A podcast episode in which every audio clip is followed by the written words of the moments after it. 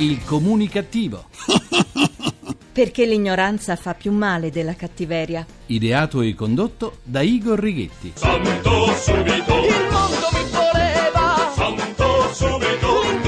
Santo subito del bravo Luca Bassanese, buona comunicazione Italia dal vostro comunicativo di fiducia Igor Righetti. Giovedì 20 settembre, bentornati alla nostra terapia di gruppo Emissioni Zero, numero 1938 con il 38 con l'8, bingo, decimo anno di programmazione. Nascondetevi, sta arrivando. Chi? Chi sta arrivando? Chi? Ciro! Ma non lo so, signora Milo, non lo vuole dire chi sta arrivando. Chi arriva?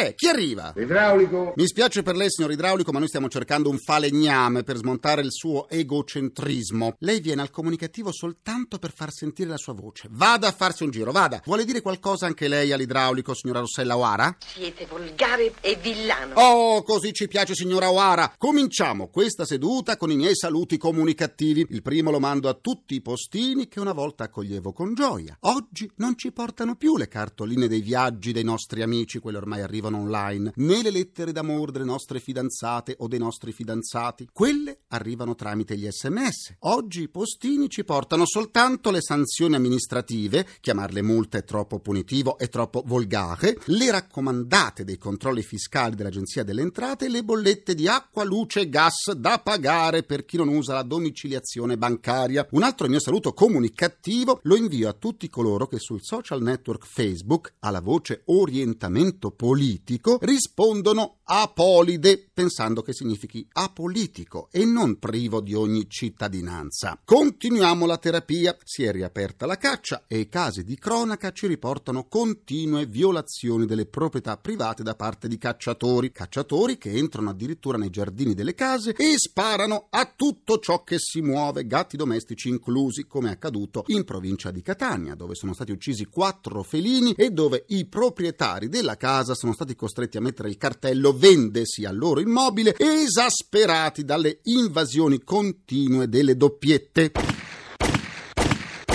Un cacciatore è entrato anche nel centro di produzione Rai di Saxa Rubra. Signora Rossella Oara, ci pensi lei, per favore, lo allontani che è entrato in proprietà privata.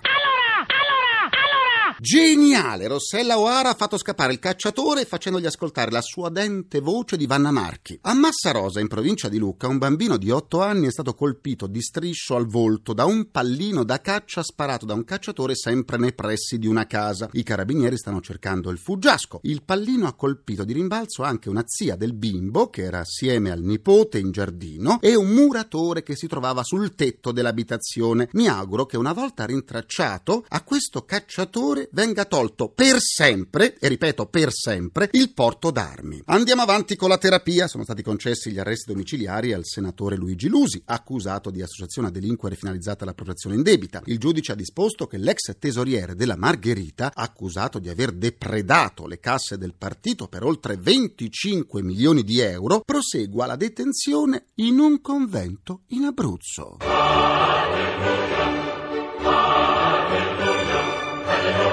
Perché proprio un convento? La scelta è caduta sul monastero di Santa Maria dei Bisognosi per impedire che Lusi stesse nella medesima casa dove la moglie Giovanna Petricone è ai domiciliari. Cambiamo argomento, sarà che ogni anno che passa aumenta la solitudine di noi esseri umani che siamo arrivati a chiedere l'amicizia a illustri sconosciuti tramite un video e un click. Fatto sta che l'uomo si avvicina sempre di più alle altre creature del pianeta, quelle che emettono suoni ma non parole quelle che possono avere le ali, il pelo lungo o raso, che possono avere due o quattro zampe o non averle per niente. Gli animali di affezione popolano sempre di più le nostre case, a loro dedichiamo affetto e cure, ma come sempre avviene, non tutti gli umani hanno la stessa sensibilità. C'è anche chi accoglie in casa un gatto o un cane e poi se ne disfa, magari lasciandolo su un'autostrada dove è più facile che venga travolto e ucciso. La preoccupazione di chi abbandona il proprio animale domestico è soltanto quella di non essere rintracciato. Non sente il battito del cuore del suo amico a quattro zampe che va a mille. Non vede il suo sguardo terrorizzato che diventa implorante perché lui sa, ha compreso.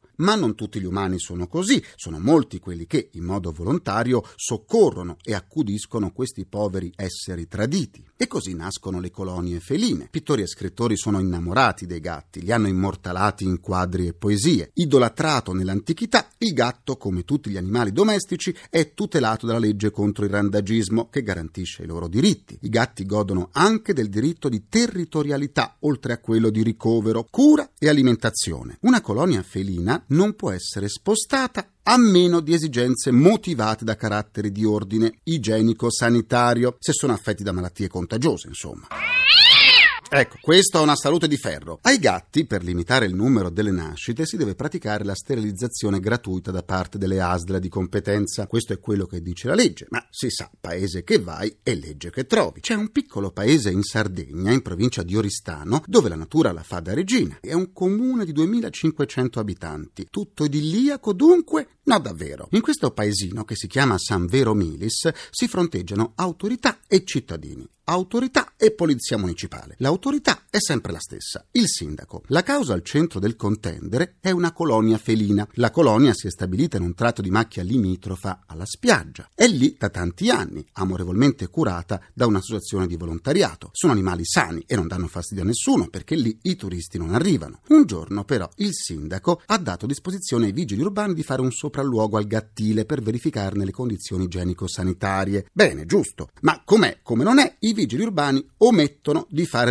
rapporto e vengono sanzionati dal sindaco che minaccia anche di spostare la colonia in altro luogo. Oh.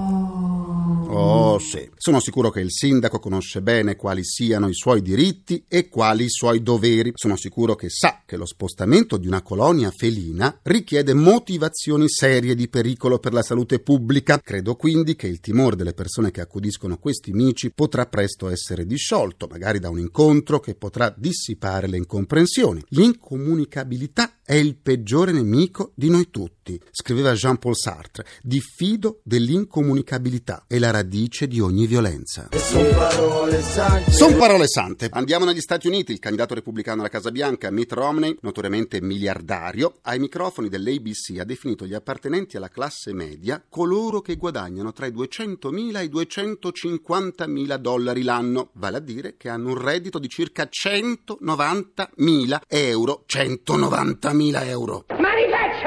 Eh sì, ma secondo Business Insider soltanto il 3% della popolazione americana guadagna tanto. La classe media, secondo questi calcoli, è ferma tra i 30.000 e i 100.000 dollari, circa 76.000 euro, e non 190.000. Dopo aver capito la gaff, l'entourage di Romney ha cercato di correggere il tiro affermando che il dato si riferiva alle entrate di tutti i componenti della casa, non soltanto del capofamiglia. Eh, ma pure così 190.000 euro sono davvero troppi e questo è il rischio in cui incorrono molti politici. Sono avulsi dalla realtà ma pretendono di governarci. Così come non basta indossare un paio di jeans e dire qualche parolaccia per catturare l'attenzione dei giovani. Per riascoltare le sedute del comunicativo andate sul sito comunicativo.rai.it dove potrete anche scaricarle in podcast e sentirle in caso di herpes da faziosità. Vi aspetto pure sulla pagina Facebook del comunicativo facebook.com slash il comunicativo. C'è mia nonna su Facebook ed ha cambiato pure look. Dalla pagina Facebook del Comunicativo oggi saluto Rossana Podda, Piera Cheri, Maria Teresa Paris, Don Claudio Casertano, Andrea Azzori e Raimondo Mesina. Parliamo ora delle nuove formule per la TV di oggi. Nonostante l'aumento delle fonti di intrattenimento e di informazione, i dati registrano un alto gradimento dei consumi televisivi, determinando così nuove considerazioni sulla potenzialità della TV, che appare dotata di forte attrazione, sia essa generalista, digitale o satellitare. Continua quindi il successo dello schermo televisivo che fa registrare un record all'Italia, quello del paese europeo col maggior numero al mondo di TV e radio. La libertà di espressione dunque è ampiamente garantita, ce n'è per tutti i gusti, ma la società è in continuo divenire, il nuovo avanza e richiede aggiornamenti continui sulla tecnologia, ma anche sulle nuove strategie di comunicazione per un mercato e un pubblico sempre diversi. In questo magma di innovazioni, che cosa si prospetta per la TV? Andiamo a parlarne con il nostro ospite di oggi.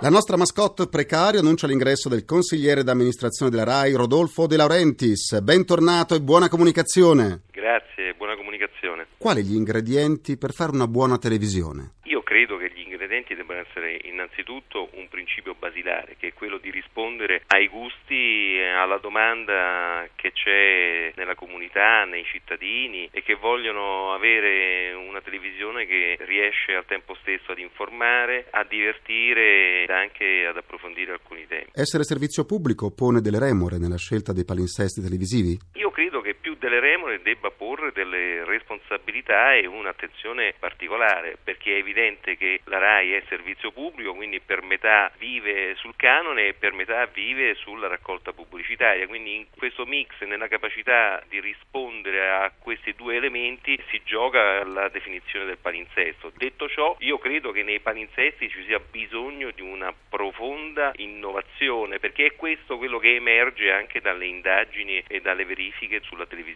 e sui gusti del pubblico che cambia. L'archivio RAI conserva filmati di varietà, commedie teatrali, concerti, tutto ciò insomma che rappresenta la TV di ieri e sono lavori di grande qualità. Che cosa sarà conservato della TV di oggi? Le teche sono un patrimonio straordinario della RAI, tant'è vero che anche i tentativi, i progetti di costruire intorno a quel patrimonio un prodotto televisivo riscuotono sempre un grande successo e una grande attenzione da parte del pubblico. Sì. Significa che quella era una televisione che rispondeva pienamente, si sovrapponeva perfettamente ai gusti, alla domanda del pubblico italiano. Oggi credo che avremo molta difficoltà, a parte qualche programma di approfondimento anche di carattere scientifico e di informazione, credo avremo molta difficoltà a capire quali potrebbero essere conservati nelle teche di domani. Io in questo caso sarei molto critico. Innovazione e Auditel, qual è il punto d'incontro? Sull'Auditel è un tema molto delicato perché anche le recenti indagini che sono state fatte, le verifiche eccetera, denotano sempre dei margini dire, di errore piuttosto evidenti. Credo che sia un tema che a partire ad esempio dai rilevamenti della radio, credo che sarà un tema affrontato dalla nuova autorità garante per le comunicazioni e sarà un tema molto delicato su cui bisogna stabilire delle regole che valgano per tutti. Trovare strade nuove, sperimentare e quindi osare e rischiare o andare sul sicuro con formule sperimentate che poi tanto sicure non si sono dimostrate. Mi sembra che i tentativi di editare prodotti vecchi